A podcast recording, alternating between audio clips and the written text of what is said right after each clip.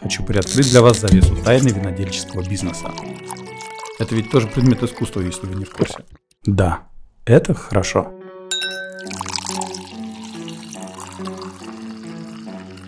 Все винные вкусы людей очень разные, это факт. Вообще, да. Давайте уже про вино. Чрезмерное употребление алкоголя вредит вашему здоровью. Поехали, пишем. Всем привет. Это подкаст про вино. Я Георгий Хурашвили, сооснователь отечественного винодельческого хозяйства «Винодер» и сети интеллигентных винотек Wine Republic. Я всегда повторяю, что э, про вино – это признание в любви.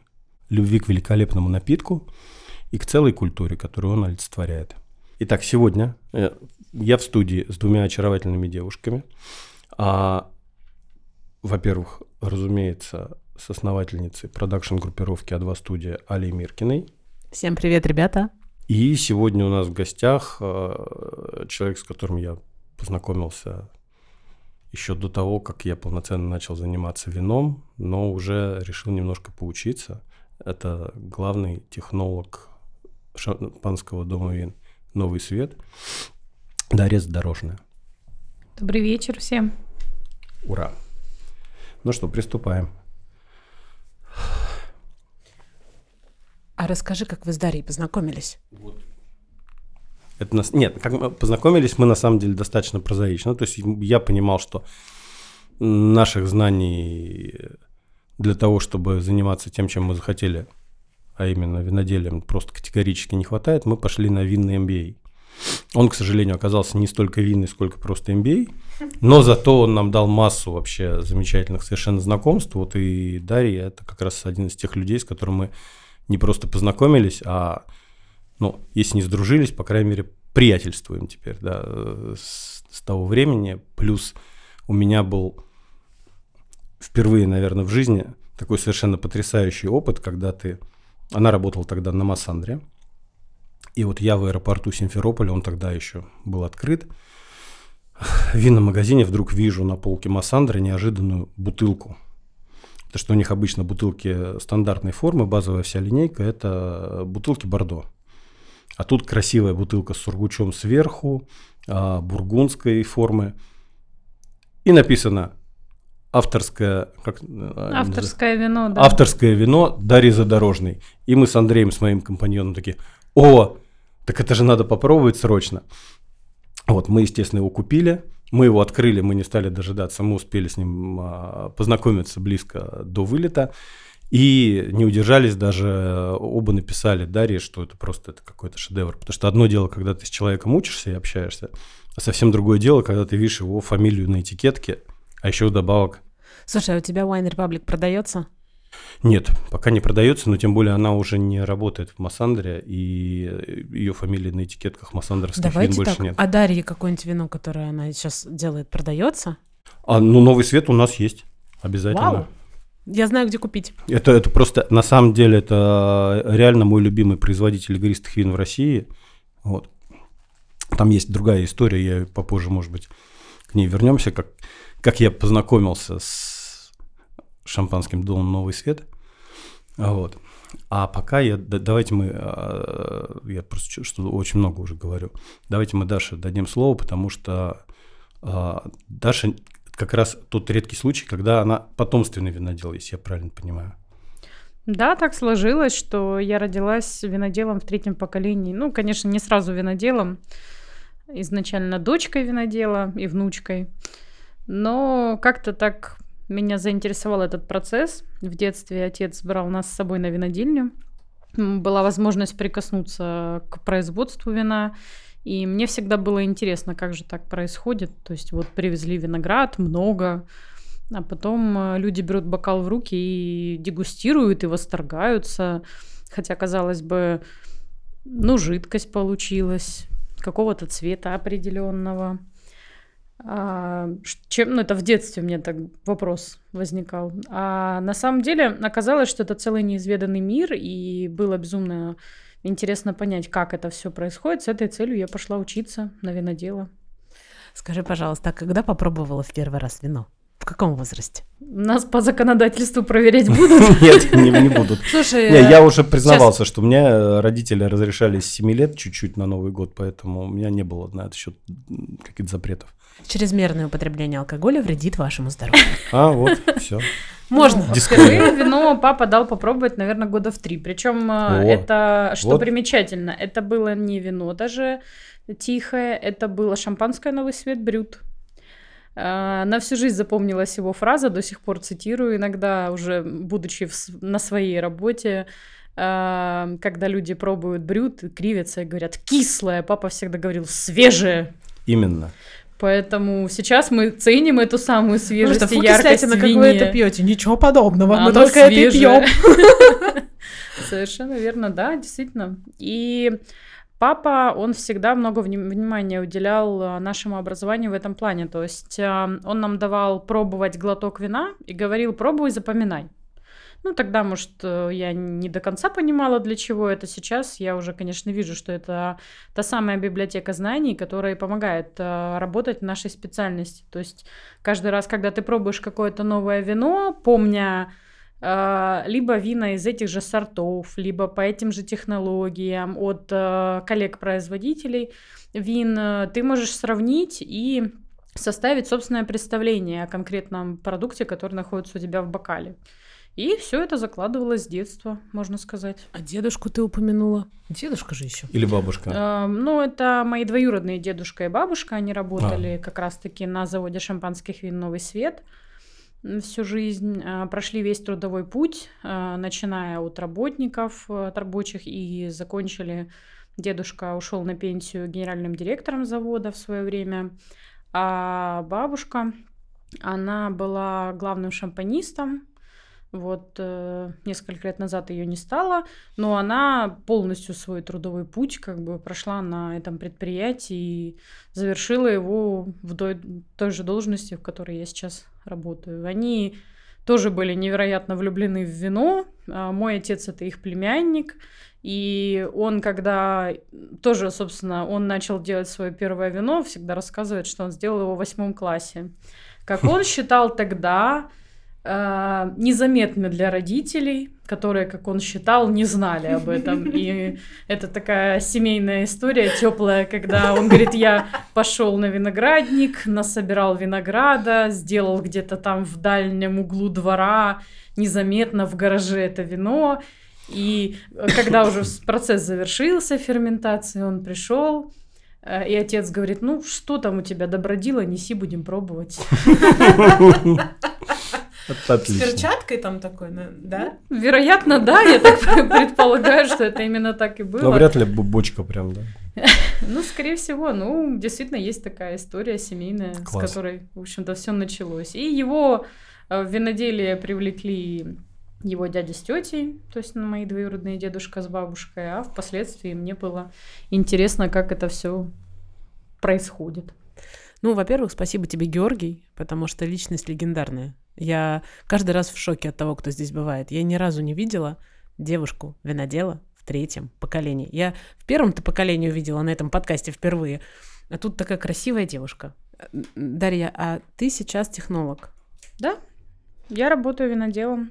Расскажи, пожалуйста, нашим слушателям, в чем, собственно, заключается работа главного технолога на таком большом предприятии? А, Прежде всего, это, конечно, планирование работы. То есть э, наша задача выпустить качественный продукт. Вот сегодня, собственно, мы были на вручении наград. э, м, 100 лучших товаров России. Наше предприятие, наш продукт получил э, высший знак э, «Вкус качества» называется. Ну, то есть вошел в эти 100 лучших товаров России. И вот чтобы такие моменты происходили в жизни предприятия, а, необходима слаженная работа огромной команды. Ну, как сказать, огромной. А, Это 180 человек, но тем не менее, которые работают а, как один слаженный механизм. И вот моя задача заключается в том, чтобы сформировать процесс так, чтобы каждый понимал, что ему делать в определенный момент, для того, чтобы получить какой-то конечный результат. В данном случае это вино. Есть люди, с которыми я взаимодействую напрямую, есть с которыми косвенно, но тем не менее вся команда в целом работает так, чтобы произвести продукт, который будет оценен людьми. Если говорить конкретно, э, ну, не о должности главного да, специалиста, а в целом технолог винодел, чем он занимается, его задача продумать весь процесс. То есть э, есть виноградник, на котором растет виноград. Ты должен понимать, какой именно виноград ты хочешь, чтобы вырастил агроном, когда ты должен его агроном собрать, а, при каких показателях содержания сахара и кислотности, что ты хочешь из этого винограда сделать, каким образом, то есть какие технологические этапы, процессы, что нужно сделать для того, чтобы получить качественный сусло виноградный сок, и впоследствии, чтобы превратить это все в вино, что немаловажно после завершения этого процесса, сохранить это вино в тех же качествах, которых ты его изначально получил, и э, таким же образом, то есть сохранить вино полностью, чтобы оно в бутылку попало ровно в том же состоянии, в котором ты его изначально задумал. Ну, в этом вкратце, если так, состоит работа винодела. Что за вкратце? Слышал? Ну, да. Ну, это вкратце. А так-то это целый сезон. Это, это слушай, для, для меня это уже не вкратце. Ну, понятно. А у меня скорее э, вот какой вопрос. А насколько девушке легко или наоборот сложно коллективом таким управлять? Там же ну, люди разные, кто-то старше. То есть нет такого, что о, пришла какая-то. Ну, безусловно, в принципе, да, в нашем мире всегда есть э, противостояние полов. И ни для кого, наверное, не секрет, да, что для женщин многие специальности которые считаются больше мужскими, они достаточно сложно даются. И даже те же специальности, которые универсальные, женщинам даются сложнее.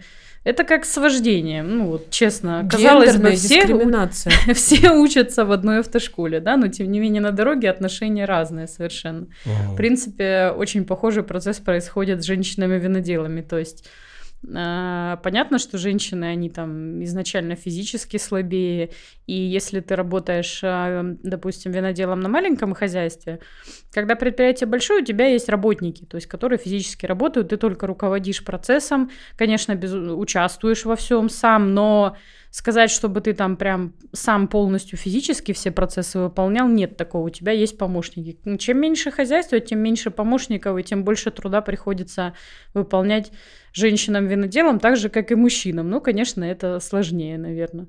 Я так думаю. Сейчас, э, по большому счету, очень много женщин-виноделов в нашей сфере появилось.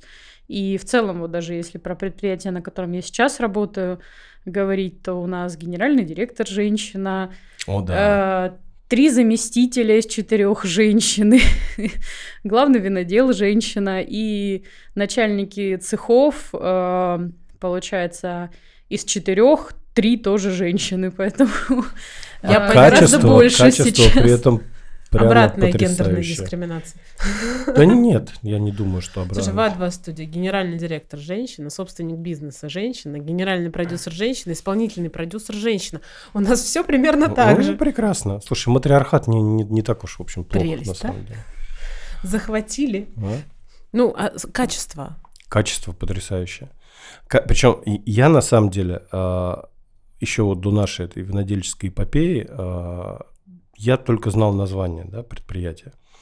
Вот. Но так получилось, что мы а, регулярно мужской компанией, мужской как раз компанией, не женской, отдыхаем на яхте.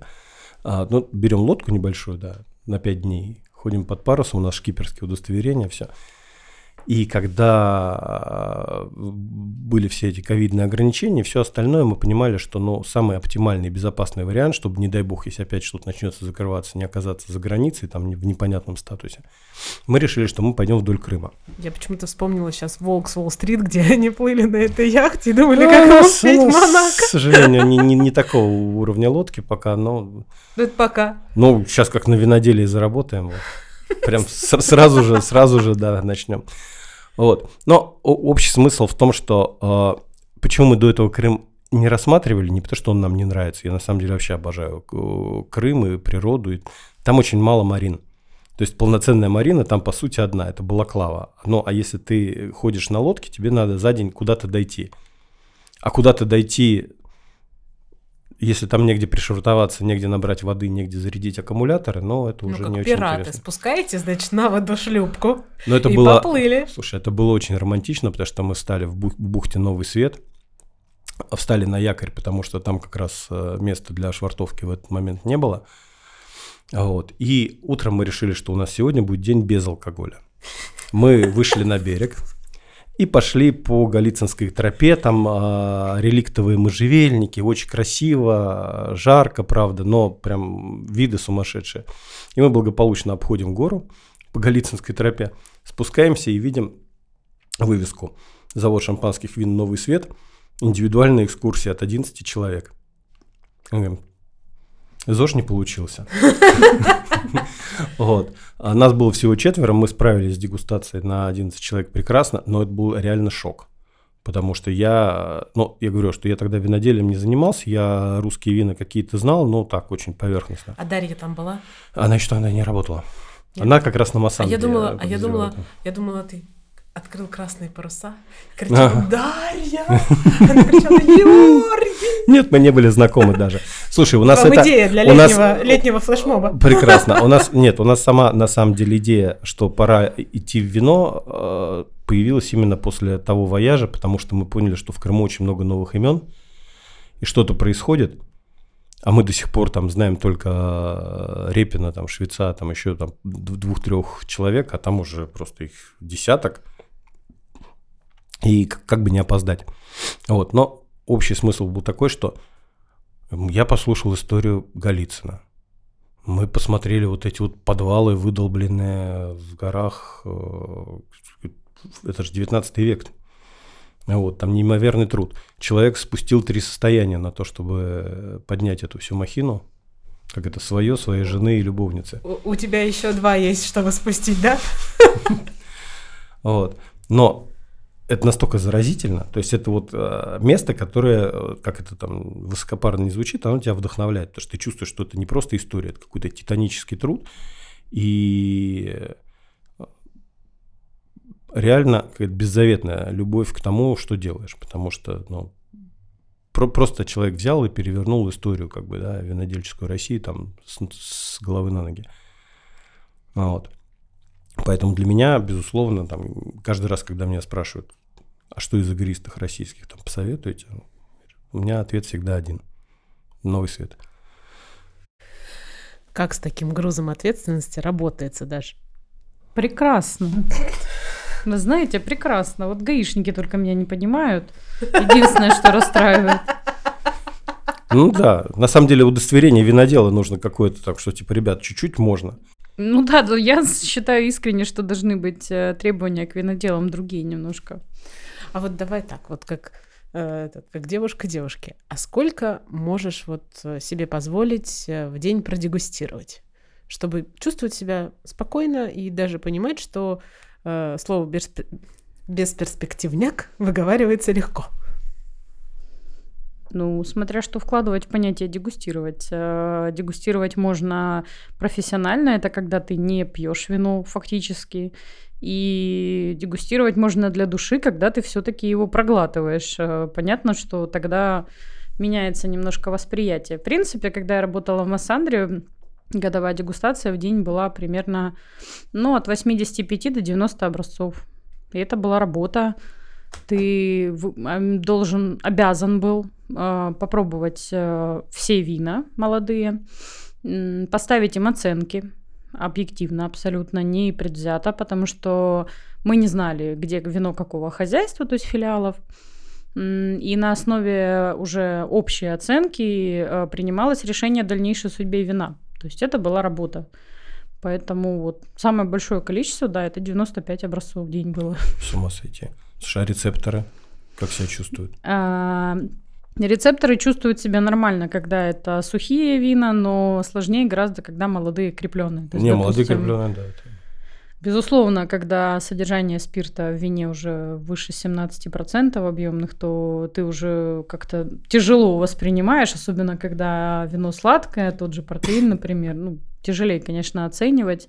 Но в целом на дегустациях же всегда все продумывается, то есть делаются перерывы, есть всегда вода для того, чтобы освежить рецепторы. Опытные дегустаторы, я знаю, что могут там и до 200 образцов в день оценивать. Это я читала э, в нескольких статьях. зарубежных. Мне А, сплевывать жалко всегда, поэтому я плохой дегустатор. Я столько не смогу. Я тоже плохой дегустатор. я на 90 образцах, если я не буду сплевывать, то Предприятие, в котором я сейчас работаю, есть такой внутренний лозунг, скажем так, на котором меня воспитывали мои родители.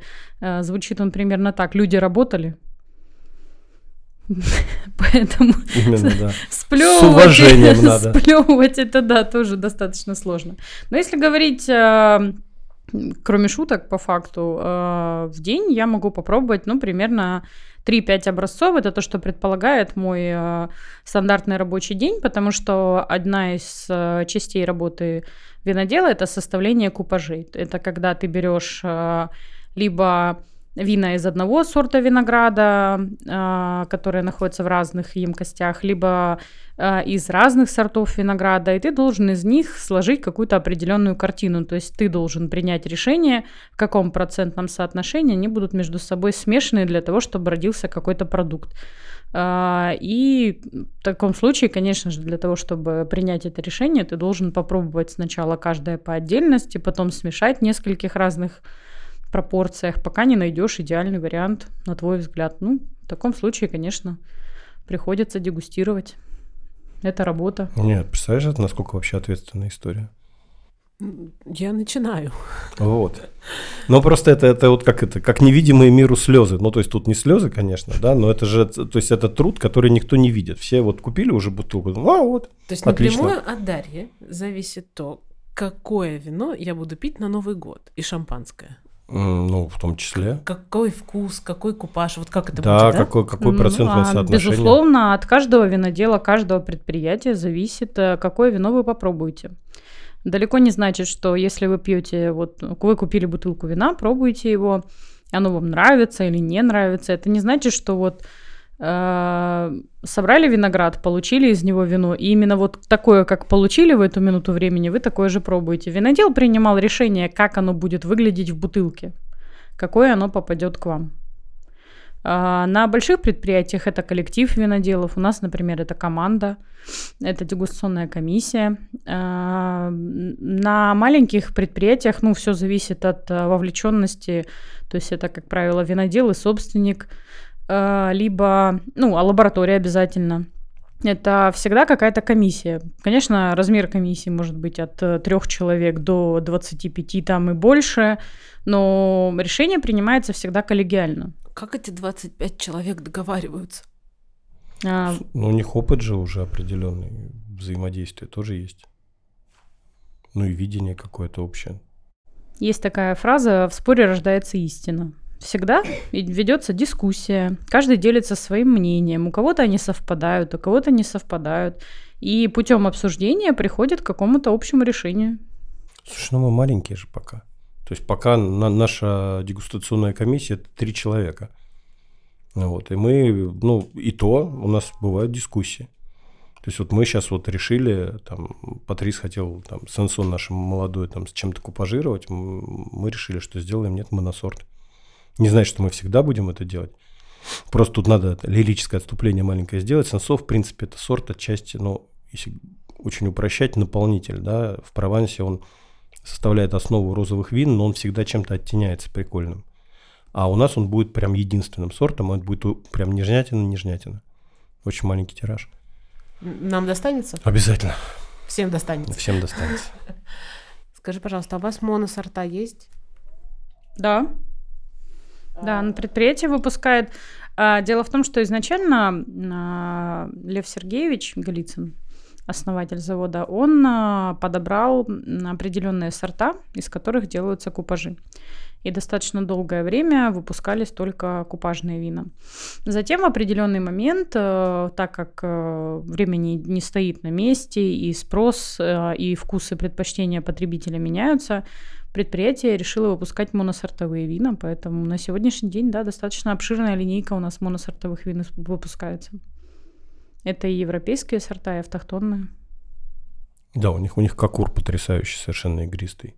Кокур – это крымский автохтонный сорт белый. И из него, причем разные хозяйства из него делают очень в разной стилистике вина. Но игристый лучший, наверное, тоже у них. Дарья, скажи, пожалуйста, а у тебя какие свои любимые вины из тех, которые ты делаешь? Если честно, это вопрос подстава, потому что я лично не могу выделить какое-то одно вино. Все зависит от настроения, от времени года, от температуры за окном. А, есть, есть я бы, наверное, правильнее будет сказать, у меня есть любимые сорта винограда. То есть О. Э, я, допустим, очень люблю сорт рислингрейнский. О. Это, наверное, один из самый любимый мой сорт. А, мне очень нравится пиногри. Я считаю, что этот сорт как-то не очень сильно так широко распространен и известен именно в формате пиногри, не пиногриджо. Uh-huh. А, недооценен даже. Но это субъективное мое мнение, конечно. Алигате. Мне очень нравится алигате, сорт алигате. Какур, безусловно, тоже. То есть сложно сказать. Все зависит от действительно от настроения, времени года и температуры за окном.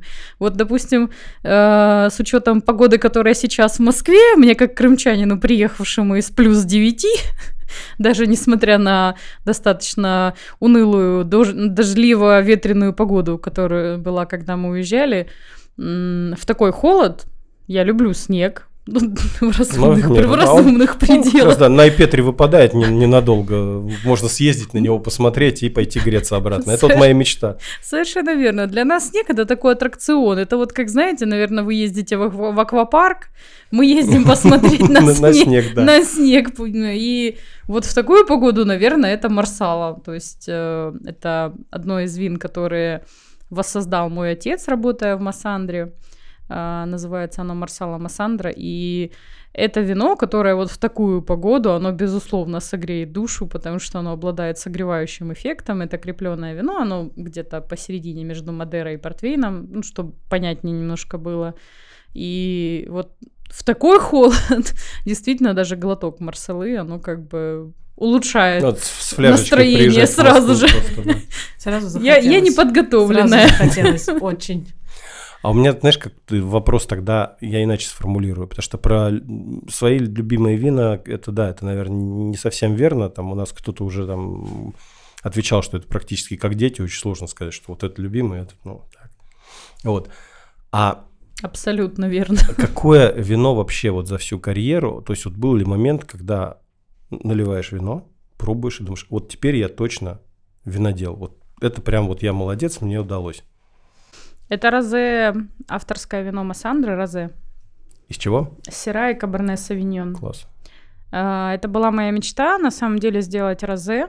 А, я вообще люблю розовые вина. Я очень много читала на эту тему, у, уговаривала всех, что нужно сделать это вино. И а, мы с моим коллегой Игорем Шпилем обсудили этот вопрос, э, убедили руководителя, что нужно попробовать, и нам дали добро, мы сделали это вино. Несмотря на то, что, допустим, первое самое вино, которое мы сделали в 2018 году, оно пусть было не совсем таким, как мы его задумали, оно было более яркое по цвету, такое южное розе, нарядное, ярко-розовое, но это было такой прям кайф, наверное, непередаваемый, потому что ты вот пробуешь вот вино, которое ты прям задумал изначально, и ты уже пробуешь его в бокале как готовый продукт. Ну, Георгий, я думаю, разделяет мое Да, да, но я примерно вот, вот про это и хотел узнать, да, потому что там не, не выделять из всей линейки что-то, а вот тот момент, когда вот все, вот Получ... тут вот получилось. Получилось. Здорово. А, получается, что 180 человек, которыми ты управляешь. Нет, я не управляю. Управляет генеральный директор. Это же весь завод я назвала. Именно в процессе технологическом. Взаимодействию. Взаимодействия Не управляю, взаимодействие, да. Конечно, да, большой завод – это совершенно другая история, но это большой масштаб, это и более такие нетривиальные задачи. Это предприятие, уникальность его, как я считаю, это его история даже не в плане именно истории происхождения, а в целом история этого предприятия. То есть преемственность, э, семейность. Люди работают по 3 по 4 поколения. Э, предприятие находится в малюсеньком поселке, которое когда-то было имением частным. Очень живописно. Леваси... Да, невероятно живописно, действительно. А, И это было когда-то имение Льва Сергеевича, то есть это была закрытая территория. Сегодня это как Шанхай. Вот ты когда идешь, как Георгий говорил, э, тропа Голицына, Можжевеловая роща. Вот если ты с Можжевеловой рощи посмотришь на поселок, думаешь, господи, потому что там как, действительно как муравейник, там Ну да, невероятное количество налепленных. маленьких домиков, налепленных кто что гораст. Но, тем не менее, вот когда идет тираж, тираж это процесс, когда разливается тиражная смесь по бутылкам. То есть, чтобы шампанское произвести, необходимо взять э, сухое вино с определенными показателями по спирту, титруемой кислотности, сахару, ну, то есть с определенными показателями.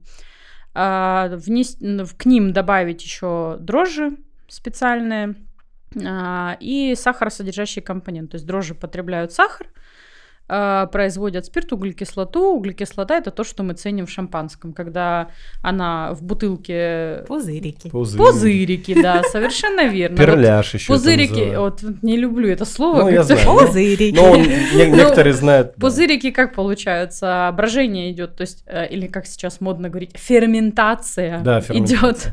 Вторичная ферментация. Первичная, вторичная, да. Ну вот сейчас слово брожение заменяется на слово ферментация. А, Поэтому, если говорить современным языком, вторичная ферментация идет в бутылке за счет того, что в закрытой системе, то есть мы разлили туда, и там идет брожение внутри. А, углекислота растворяется в жидкости и получаются пузырики. Почему они так долго из бокала вверх поднимаются? Потому что она в жидкости растворилась изначально, то есть она медленно высвобождается. Это э, химия процесса э, изначальная. И вот для того, чтобы этот процесс произошел, вот эту смесь, вино с сахаром, с дрожжами разливают по бутылкам, добавляют туда еще специальный компонент глину, которая осадок потом позволит удалить из бутылки равномерно, а, и укладывают на брожение. А, Вот когда идет процесс розлива тиража, бутылочки звенят. Ну, то есть по транспортеру бутылки идут, и постоянный звон присутствует. Вот в поселке есть такое поверье, что когда идет звон бутылок, значит, все хорошо. Значит, будет зарплата, будут деньги, все будет прекрасно. Это серьезно, это вот передается из поколения в поколение. Для местных людей это прям такой символ. У нас на самом деле столько историй с этим связанных. То есть, допустим, как тираж идет э, весной. И заканчивается он примерно вот май-июнь по границе. Почему он заканчивается в июне? Потому что когда возили бутылки с тиражной смесью, э, перевозили за территорию завода, просто так как, поч- повторюсь, это было имение Льва Сергеевича, он не располагал свои туннели в границах современного завода, он располагал их по всему своему имению. И есть один туннель, который находится в центре села. Ну, в прямом смысле. Вот он просто там в земле находится в центре села. Туннель. Да. Туннель, да, где вино лежит в бутылочках на Слушай, там выдержке, плюс, да. плюс 12, если я не ошибаюсь, круглый год. 12-14, да, в 12-14. зависимости от года. То есть, А, понимаешь, и- это надо было рассчитать тогда. Да, они э, изначально он располагал их в разных направлениях и на разной глубине под землей для того, чтобы температура была постоянной. Дорогой винный шкаф, да? Очень. Очень, очень дорогой. Ну, если суммарно смотреть, если суммарно взять, вот все туннели, которые у нас есть производственные, это 7,5 километров под землей. Представляешь? И во времена Льва Сергеевича все было обустроено так, что он мог зайти в одном конце завода и по туннелям пройти и выйти там вообще в другом конце. Они у него все еще между собой сообщались. Сегодня уже э, в связи с сейсмической обстановкой там многие переходы были за- перегорожены, закрыты, но тем не менее все туннели, они как бы сохранились, и они сегодня используются для выдержки активно, для производства. А, Так вот, э, о чем я говорила это изначально, что э, были времена далекие, когда разольют по бутылкам э, тиражную смесь, везут ее вот в этот туннель, который в центре поселка находится, а люди решали угоститься в процессе, пока кара, она же медленно едет. И поэтому перестали разливать летом, когда курортный сезон идет, потому что вот были такие сложности. Ты же не будешь каждому э, останавливаться и объяснять, что товарищи, это еще вообще невкусно, это еще сладкое вино с дрожжами. Да Это не важно, она Так, мне кажется, Конечно. На халяву, она вкусная. Нашим людям, да, вообще в принципе сложно что-либо объяснить, особенно какие-то специфические Нам нюансы. сложно что-то запретить. Это правда. Да. Очень интересно. И получается, что ты ребенком э, жила в этом поселке. Нет, я жила в другом, а сюда мы приезжали в гости к родственникам, и меня папа туда тоже брал. Но у меня просто отец винодел, он э, работает в Массандре уже, вот, по-моему, 43 или 44 года на сегодняшний день. И в поселке, в котором я выросла, точно так же находится винзавод Массандры. Когда мы учились в школе, мы ходили виноград собирать.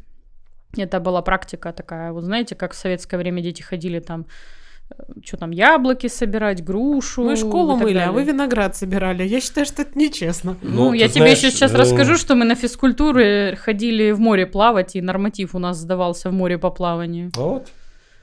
В Вот одежде или без? Без.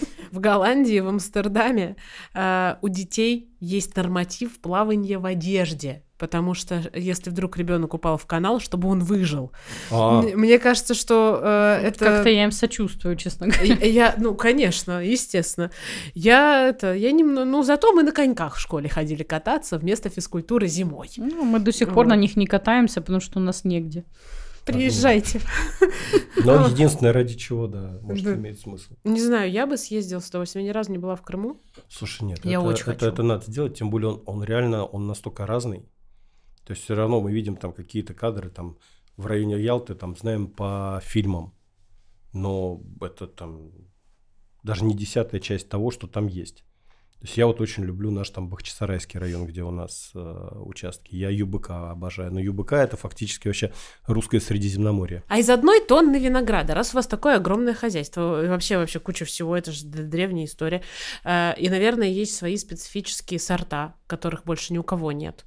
Нет, я думаю, нет, что нет. э, как раз-таки шампанское делается из европейских сортов в основном. Сколько готовых бутылок из одной тонны винограда мы сможем получить, Дарья? Ну, примерно пять с половиной тысяч бутылок. По, по тихим, кстати, статистика повыше. А, Дело в том, что сдела- для того, чтобы сделать э, шампанское, из одной тонны винограда берется не более 500 литров сока. А чтобы сделать тихое вино, можно взять э, 650, ну, до 700 литров. Для шампанского качество сока должно быть э, выше. Поэтому, как правило, берется сок, который э, соб- ну, под собственным весом винограда стекает. То есть э, нету Сматет. никакого нагнетания давления с помощью оборудования. Вот пока загружали технологическое оборудование, называется пресс, которое давит на виноград и за счет чего получают сок сусла.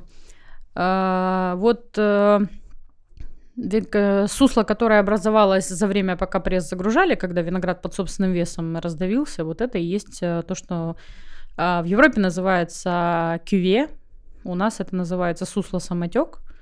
То есть э, именно тот самый чистый, самый тонкий, звонкий сок, вот только он забирается для производства классического шампанского. Я Ну, сейчас... же. Я сейчас не могу просто, мне сейчас срочно надо. Нужно, нужно, чтобы вот эти вот пу- пузырёчки. Да, да, мне просто очень надо сейчас. Я прям, мне, мне прям все, плохо сейчас будет. Мне, я сейчас пойду срочно и приобрету. Вы мне скажете, какой именно. Это, это, это подскажем. Я просто, знаешь, к чему хотел вернуться? Про шампанское и игристое.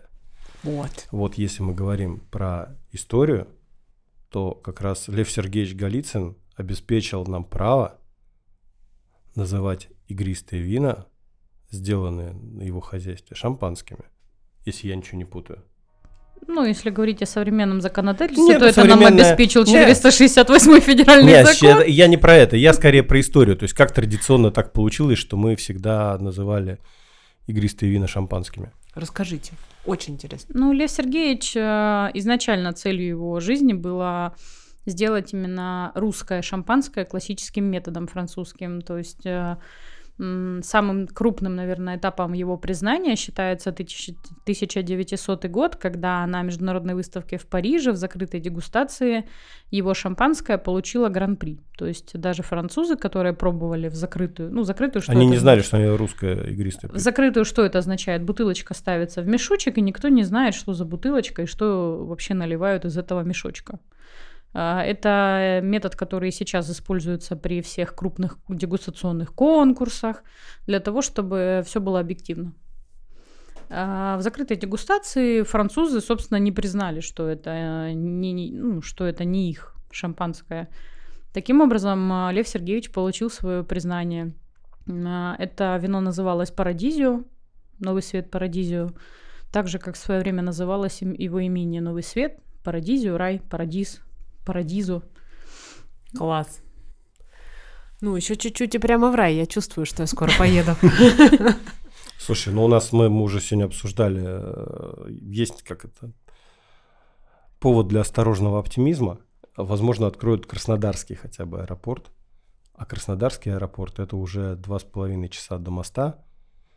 И если нет пробок, то все. Там рукой подать. Ну, до, до Нового Света ближе, да. То есть вот до нас там чуть подальше, нам надо это, тут туда, на Симферополь и на Бахчисарай. Ну, по меркам Москвы прям Вообще рукой фигня. подать Слушай, просто. ну да, то есть, знаешь, это как, как, как, как два раза до, до тебя. Да. Вот мы сейчас ехали с лесной, и, собственно, вот, Ну, отлично.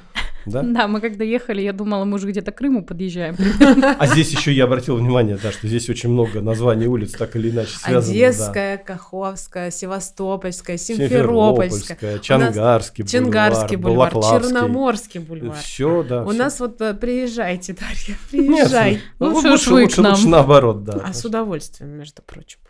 А, у нас тут, между прочим, вот э, окна выходят на Чунгарский бульвар у студии, и там очень красиво а, летом смотреть даже на эти кр- красивые зеленые деревья. Я вот себе представляю, что я где-то в Крыму. Вы знаете, вот продолжаю здесь э, работать. конкретно сейчас, вот в таком виде, он на Чангарский перевал больше похож. Потому что это одно из немногих мест в Крыму, где всегда бывает снег. Вот. И весь Крым ездит на Чангарский перевал кататься на лыжах и на санках. Это прямо местная забава, действительно, вот э, особенно из южных э, частей, то есть вот Ялта, Алушта, все всегда ездят на Чангарский перевал, детей возят кататься на санках и на лыжах. А у меня есть э, вопрос про деформации. У меня есть профдеформация. Есть наслушанность некоторая, там, подкастами и так далее. И профдеформация такая. Я вот слушаю подкасты, не могу перестать придираться. А вот здесь я бы вот это сделала, а вот здесь я бы вот это сделала. Есть какая-то профдеформация относительно вин, которые ты не делала? Вот э, не можешь, мо- можешь вечером расслабиться под чужое вино без э, попытки дегустировать, а именно выпить. А, ну, у меня профдеформация есть, безусловно, но выражается она немножко не так. То есть у меня нет, ну, практически нет такого, что я там пробую вино и думаю, что я могла сделать что-то по-другому. Нет, я просто даже когда беру э, бокал с водой, иной раз все равно вращаю его, прежде чем выпить. Да-да-да, у меня тоже появляется такая. Иногда это раскрылся. Особенно, знаете, вот тоже, когда ты находишься в винодельческой семье, вот живешь и растешь, и в принципе а, нельзя просто приехать домой и выпить с отцом вина. Это все равно переходит в дегустацию всегда. Потому что начинается дискуссия, а, а как вот тут ты бы сделала, как вот тут ты бы сделал, и а вот это, а вот то, давай еще попробуем, а вот у меня еще есть, и поэтому э, невозможно просто, а точно так же с друзьями, невозможно просто сесть и выпить вина. Это все равно переходит в дискуссию, в обсуждение, э, в договоренности о том, что вот из этого сорта надо что-то еще поискать, изучить, поэтому да. Есть, безусловно, есть. У меня даже сейчас полезло. Ну, В прошлом году еще не было, а сейчас уже есть. То есть я чуть-чуть уже, как сказать, поднахватавшись, примерно понимая технологию, я уже какое-то вино пробую, думаю, так, сорт понятный. А что же он с ним такое сделал? За что он так его, да? Почему такой цвет? Почему это? Ну, ну, ну то есть это, это действительно, ты уже анализируешь то, что ты пьешь. Как интересно. То есть не- не- нельзя просто выпить, надо понять. Ну Кон- да. Надо да. разобраться, Слушай, конечно. ну да, но, но в этом есть тоже своя фишка на самом деле. То есть у тебя вино это не просто там некий напиток, там, да, вот, типа вот кто-то любит там, не знаю, джин, кто-то любит вино. Не, ни хрена подобного. Вино это всегда про изучение, там, про какой-то процесс, про, я не знаю, про размышления в том числе. У меня э, мальчик и мальчик. Одному 4, второму 7. Когда можно начинать учить их? Ну, разбираться. уже можно. Уже можно. Да, а, давать по глотку, но не просто давать глоток, чтобы ребенок скривился, бедный, и просто думал, что за ужас вообще, зачем вы это взрослые пьете. А объяснять, то есть вот это вино, оно делается из винограда. Это лучше, чем там вот эти все слабоалкогольные напитки, которые на основе водки с ра- разными Ой, цветами радуги ужас. окрашены. То есть э, я считаю, что такой подход, когда ты даешь глоток, но сразу же поясняешь, что это, как это получилось и для чего, впоследствии поможет ребенку избежать. То есть у него не будет потребности пить что-либо там где-либо. Вот у меня, допустим, э, никогда не было желания попробовать э, в, мо- в, моей, шк- в мои школьные годы это были Бермикс, Лонгер, и что-то третье, не помню сейчас. У нас была точно. отвертка, ягуар, вот это вот все. Это у вас, да. У нас, у нас это был джентоник очаковский. И джин-тоник у нас тоже был. Отвратительный. Столько, столько клеток печени впустую Да потрачено. ужас какой-то вообще. Э, Я на самом деле полностью поддерживаю вот эту А историю. особенно красные сухие вина, они вообще в целом очень полезные. То есть э, даже есть э, такие факты, когда вот произошла ужасная чернобыльская катастрофа, людям Мгм. выдавали сухие красные вина э, для употребления именно в лечебных целях. То есть э, красные вина, они в целом очень хорошо влияют на организм, на кроветворную способность, поэтому я думаю, что глоток сухого красного вина, ну, он абсолютно не повредит, особенно если еще пояснять, для чего это Ну, это по нужно. вопросу как раз, да, о культуре потребления. о том, что, потому что с вином всегда идет культура его употребления. И она начинается в том числе вот с рассказов о том, а что это за напиток. Чем он отличается просто от любого другого алкоголя. А, Мой папа был врач, и э, моя сестра врач. Я очень хорошо понимаю, что когда встреча... а- они встречались там за столом, мы все сидели, все было исключительно про вот это вот, вообще все. Но папа всегда говорил, хорошая профилактика атеросклероза, что это, что это очень важно, и нельзя себе э, в этом отказывать, надо себе разрешать. Слушай, я боюсь сейчас переврать. В красном вине назов- этот э, элемент, он называется росвер... Ре- Ресвератрол. ресвератрол. Ресвератрол. Да. Это, Это, как раз... про- профилактика бляшек у всех и, да, тромбов. Все, я, я поняла. Его даже выделяют специально. До отдельно скольки у там. нас продают? Чрезмерное А, мне Георгий привез. употребление алкоголя вредит вашему здоровью. Да, по- по-прежнему, употребление по-прежнему вредит. все так же. Все надо очень аккуратно, надо знать меры. Мне кажется, что то, что ты говоришь про детей, это очень важно, потому что это профилактика алкоголизма, а не наоборот. Совершенно Конечно. верно, это воспитание культуры потребления. А, У меня мама тоже была врачом. Я прекрасно Вау. понимаю, о чем ты говоришь. А, И вот э, папа тоже, несмотря на то, что он винодел, а не врач, он всегда говорит, что тут так же, как с лекарствами. Таблетка человеку помогает, а упаковка вредит. Ну да. Точно так же все зависит от э, количества. Допустим, есть такой э, термин французский парадокс. Это 80-е годы французские ученые, и виноделы в том числе, и медики проводили изучение влияния а, вин на организм. Они изучали организмы людей, не только французских, естественно, э, жителей, но и э, в целом европейцев, э, и установили, что французы живут дольше. Связано это было с тем, что во время трапезы, за обедом, за ужином они выпивают бокал вина. Допустим, бокал красного вина, ну хорошо расщепляет жиры. Помогает активизировать процесс пищеварения. Допустим, ни для кого не секрет, да, что в Грузии э, самая, ну, самая длительная продолжительность жизни, то есть люди, которые живут э, в отдаленных э, горных регионах, э, они долгожители ну, во всем мире. И это потому, что они именно пьют красные хорошие вина. Ну, И белые. Немного. Немного, конечно. Но постоянно. То есть каждый день у тебя получается все равно ты какое-то количество употребляешь. Как интересно. Ага. Мне кажется, это совершенно, совершенно другой взгляд на жизнь теперь у меня. Совершенно новая жизнь у меня начнется с сегодняшнего вечера, господа. Слушай, ну прекрасно. Но видишь, э, есть еще э, статистика, которая говорит о том, что э, в винодельческих регионах, где вот есть тради- традиции употребления вин, у них уровень алкоголизма сильно ниже. То есть, а в тех, наоборот, странах, где э, какие-то даже были жесткие ограничения, да, там вспоминаем Скандинавию, да, да, или финнов, у которых был до недавнего времени относительно сухой закон. И что они делали? Они, вырвавшись, значит, из Финляндии, этот был термин в э, позднесоветские времена, это Leningrad Cowboys, да, это как Мгм. раз потому, что это финны, которые пер- перебрались через границу, о, водка, все, привет. Вот, а у французов, итальянцев такого нет, и в Грузии такого нет. Но опять же, вот если мы говорим о когда именно можно детям давать пробовать вино, а, это же как с запретным плодом. Да, Если все запрещать, то рано или поздно палка стреляет, да, а если ты будешь э, давать пробовать и ребенок будет понимать, что это не запрещено, что вот родители пьют по бокалу вина за ужином, и это нормально, ничего в этом страшного нет, то это и не будет запретным плодом, не будет так э, остро стоять вопрос, что я должен это попробовать обязательно. А винодельческий бизнес сезонный бизнес или ты работаешь в примерно Нет. одном и том же режиме целый год? Ты работаешь постоянно. Не, просто иногда ты работаешь там с горящими частями тела, иногда ты просто работаешь.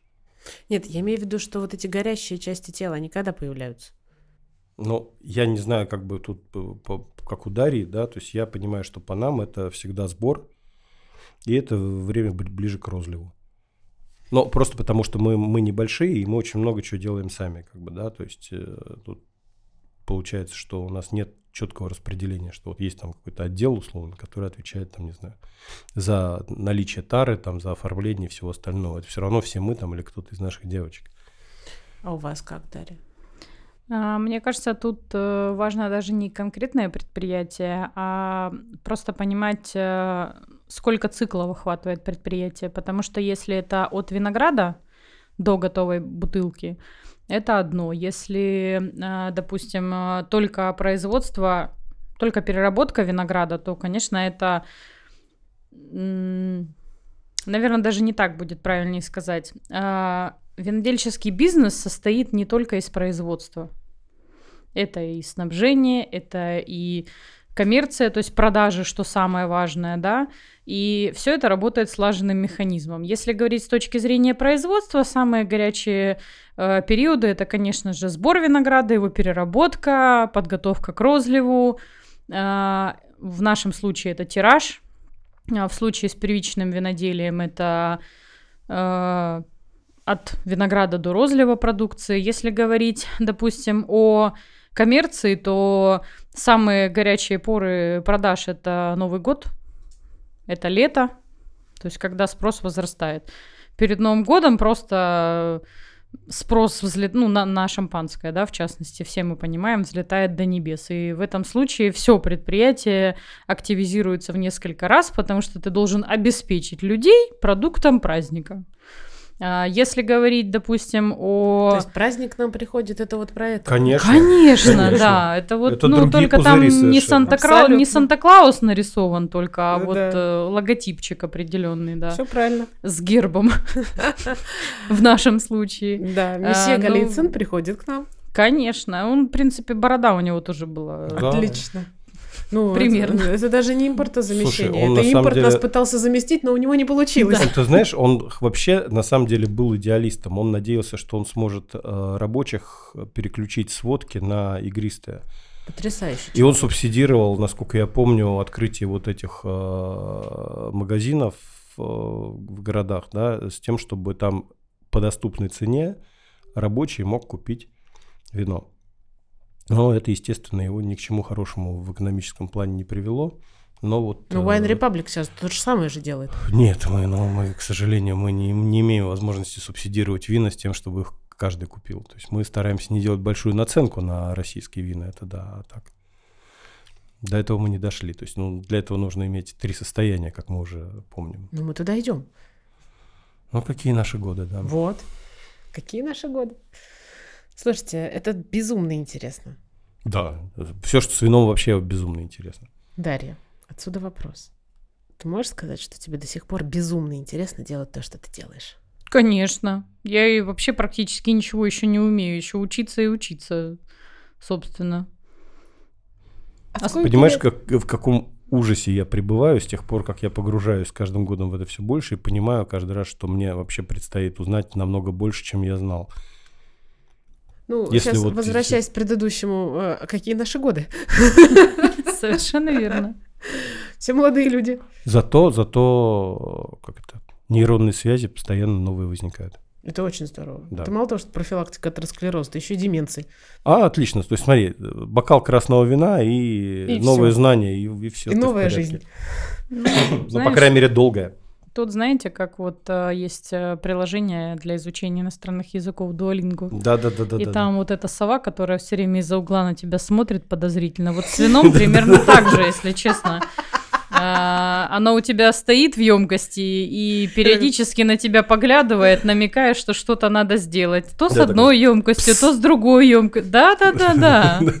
Полетели со мной. Процесс, примерно вкусного. такой же. И вот этот э, нюанс, когда ударный режим сгорает, вы сегодня не занимались. Ну вот с виноделием вот ровно все то же самое. Что-то да. Дарья, я вот что хотела сказать. Мне совершенно не важно, на каком заводе вы, вы будете работать или работали, я торжественно клянусь пробовать именно ваши вина. Потому Спасибо. что такого серьезного э, и при этом веселого, душевного, вдохновленного отношения к делу я, наверное, еще не слышала. У меня ощущение, что для Дарьи это не бизнес, для Дарьи это судьба. Ну, слушай, так это вот как есть. раз мы же говорим о том, что это вот династия уже фактически, да, то есть это то, что вот оно идет так вот по вертикали от. А если дети захотят? Ну, я препятствовать не буду. Хотя мой отец был категорически против. Вот э, А. абсолютно.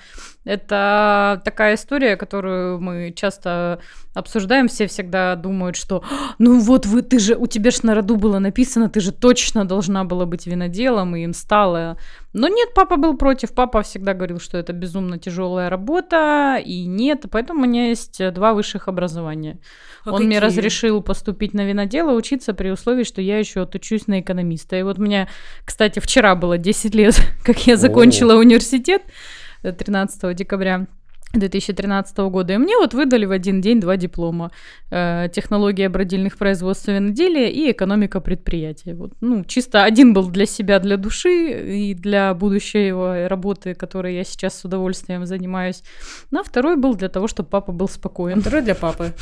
У меня тоже есть кандидат, ну, не кандидатская, так и не закончила. У меня тоже есть юрфак для папы. Все нормально. Да, поэтому э, я препятствовать точно не буду, но я постараюсь показать э, сложности. Вот мне папа, допустим, просто говорил нет. Ну, не поясняю.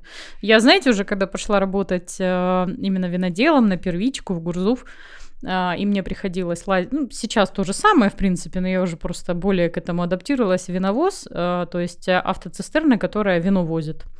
Она высотой, наверное, ну, метра четыре, может, даже больше. Может быть, ну, ну, ну, И как- тебе нужно залезть наверх. Мне не Ну. нужно, я не готова. Ну, и вот если бы он просто сказал, Даша, ты боишься высоты, я, может быть, возможно, и передумал, да, и передумала бы. А он просто говорил, нет, нельзя, нет, ты не пойдешь на винодело. Ну, это не сработало, поэтому А на вот. сами емкости не приходится, там же тоже они бывают там по, по 5 метров. сами емкости хотя бы имеют какое-то ограждение, и когда Ну ты да. держишься, ты как-то все равно чуть-чуть спокойнее себя Ну, чувствуешь, хорошо, хотя да. все равно с опаской, да. А на виновозе это ты просто стоишь на верхотуре, да. ничем не окруженный, нет- не за что и держаться. просто да. Вот, поэтому это был, это был такой самый стрессовый момент, наверное, первый для меня, когда я осознала, что мне теперь все время сюда придется лазить. А сейчас прошло, лазишь? Ну, я лажу, да, теперь мне это просто интересно, А куда деваться-то? конечно. Я не знаю. Я понимаю, что это настолько новый мир и настолько интересный, что за бутылкой, за этикеткой, за пробкой стоит столько труда, столько людей, столько интересных штук, что мне увлекательно в это погружаться сейчас и здесь. Ну, знаешь, зато очень выгодно винодел всегда на любой маскарад со своим костюмом, либо медсестры, либо доктора. Ой, да. О, господи, мне кажется, Да? пошел стендап у нас, потому что Да. это очень да, круто. мне надо останавливаться. Не надо Не, не, не останавливаться. надо вообще нормально. Не, вообще, разгоняй. Это очень круто. Вообще огонь. А, получается, что сколько лет ты работаешь? Семь, Семь. да? И за эти семь лет э, уже слазила на 5 метров, уже и Не свои раз. вина, и не раз свои вина уже выпустила. Ну, как свои. Э, Я работала виноделом над этими Авторские. винами.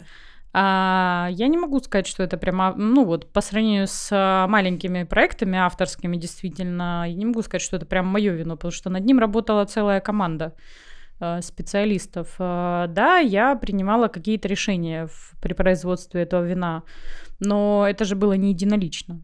А, Мне кажется, что в этом случае авторским вином можно назвать а, маленькие хозяйства, частные, которые полностью там решения принимает один-два человека. Ну вот, например, наш друг. Ну и то, и то, это пока. Слушай, мы же подрастем, я надеюсь. Просто мы площадку смотрим на так, чтобы там хотя бы 500-600 уже э, бутылок было. Это я все время ржу, там Тысяч. периоди- на- Забыл да, уточнить. Да, тысяч, тысяч, тысяч, конечно. А Миллион. нас ино- миллион, ну, миллион мы просто пока... э, Это такая пугающая цифра. Но миллион прикольно.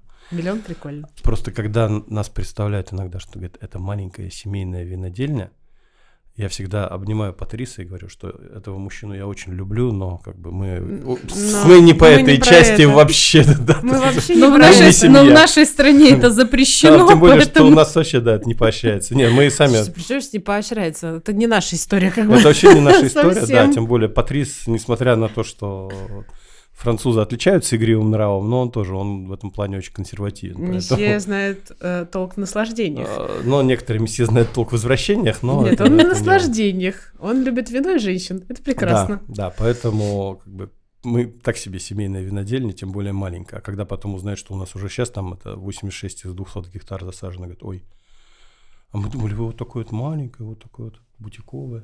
Теперь я понимаю, зачем ему завод. А как, ну да, потому что ты просто не понимаешь, что такое работать на чужом Не заводе. Я понимаю. никогда не ругаю тех, кто нас приютил, потому что я очень признателен. Но просто всегда есть куча косяков, когда это не твое предприятие, это не твои сотрудники. Нет, косяки-то это не косяки завода, это косяки в том числе наши, которые там в процессе технологическом возникают, потому что ты бы это сделал тогда-то, ну, это не а было. вот маленькие детки, маленькие бедки, большие детки, большие. Дарья, вот у вас косяк, это прям совсем проблема? Это глобально, а если это большое производство? У тебя есть опыт работы на таких штуках? А, ну, ты знаешь, дело в том, что в виноделии не бывает э, без каких-то нюансов. Наверное, как в любом производстве, абсолютно. Все зависит действительно от масштабов трагедии. То есть, э, если ты, к примеру, э, смешал белое вино с красным, то да, это уже безвозвратный косяк, там без вариантов. В зависимости от того, сколько ты красного в белое налил, это уже будет э, либо красное, либо розовое. То есть там абсолютно Ну да, можно бесповоротное. просто обыграть это маркетингом, сказать, а у нас неожиданная розе. Купаж. Это действительно бесповоротная ситуация. Другой вопрос там, я не, даже не знаю, какой может быть косяк, так сходу и не вспомнишь. Ну, видишь, Вот настолько это все... косяков. Косяк- Нет косяк косяков был, у Дарьи. Нет. у У Дарьи, Дмитрия у Дарьи Гусева косяков же хватает. известная была история, когда у него племянник по ошибке, он визуально перепутал э, сибирьковый, это сорт такой, да, и свиньон блан. И он их одновременно бахнул в пресс. И, естественно, не было в планах сделать как бы из двух сортов э, вино, они его назвали гребаный случай. Получилось очень круто, на самом деле. Ему... Я, это, мне кажется, это идеальный маркетинговый ход. Ну, ну, оно получилось О, реально помните, классно. Помните день э, радио, кино, когда у них был зеленый портвейн? Да, Игорь Владимирович, да-да-да-да, совершенно верно. Игорь Владимирович Портвейн, Игорь Владимирович. Все по-новому. У нас э, мой коллега Игорь Шпиль, э, винодел Гурзуфа, главный винодел Гурзуфа. Его зовут Игорь Владимирович. И у нас каждый раз, когда работники где-то ошибались, приходили и говорили, Игорь Владимирович, он поднимал голову и говорил, что зеленый портвейн. Итак, друзья, вот и все на сегодня. С вами было здорово. Мне, Георгию Хурашвили, человеку и пароходу. Спасибо за компанию и удовольствие быть с вами в одной студии. Али Миркиной и Дарьи Задорожной. До новых встреч! Да, мы очень надеемся, что мы непременно повторим. А поскольку я очень люблю вино и музыку, то по сложившейся доброй традиции в конце каждого подкаста я оставлю в телеграм-канале студии и личном канале, а также в телеграме КФХ Вивандьер музыкальную подборку на пятничный вечер и личную рекомендацию по винному аккомпанементу. Все отзывы, комментарии, вопросы, предложения можете отправлять в чат-боты указанных каналов, на почту студии, WhatsApp, по телефону. А все контакты будут в описании выпуска. Все, пока. Пока. Продакшн. Группировка А2 студия. А2 студия. all out.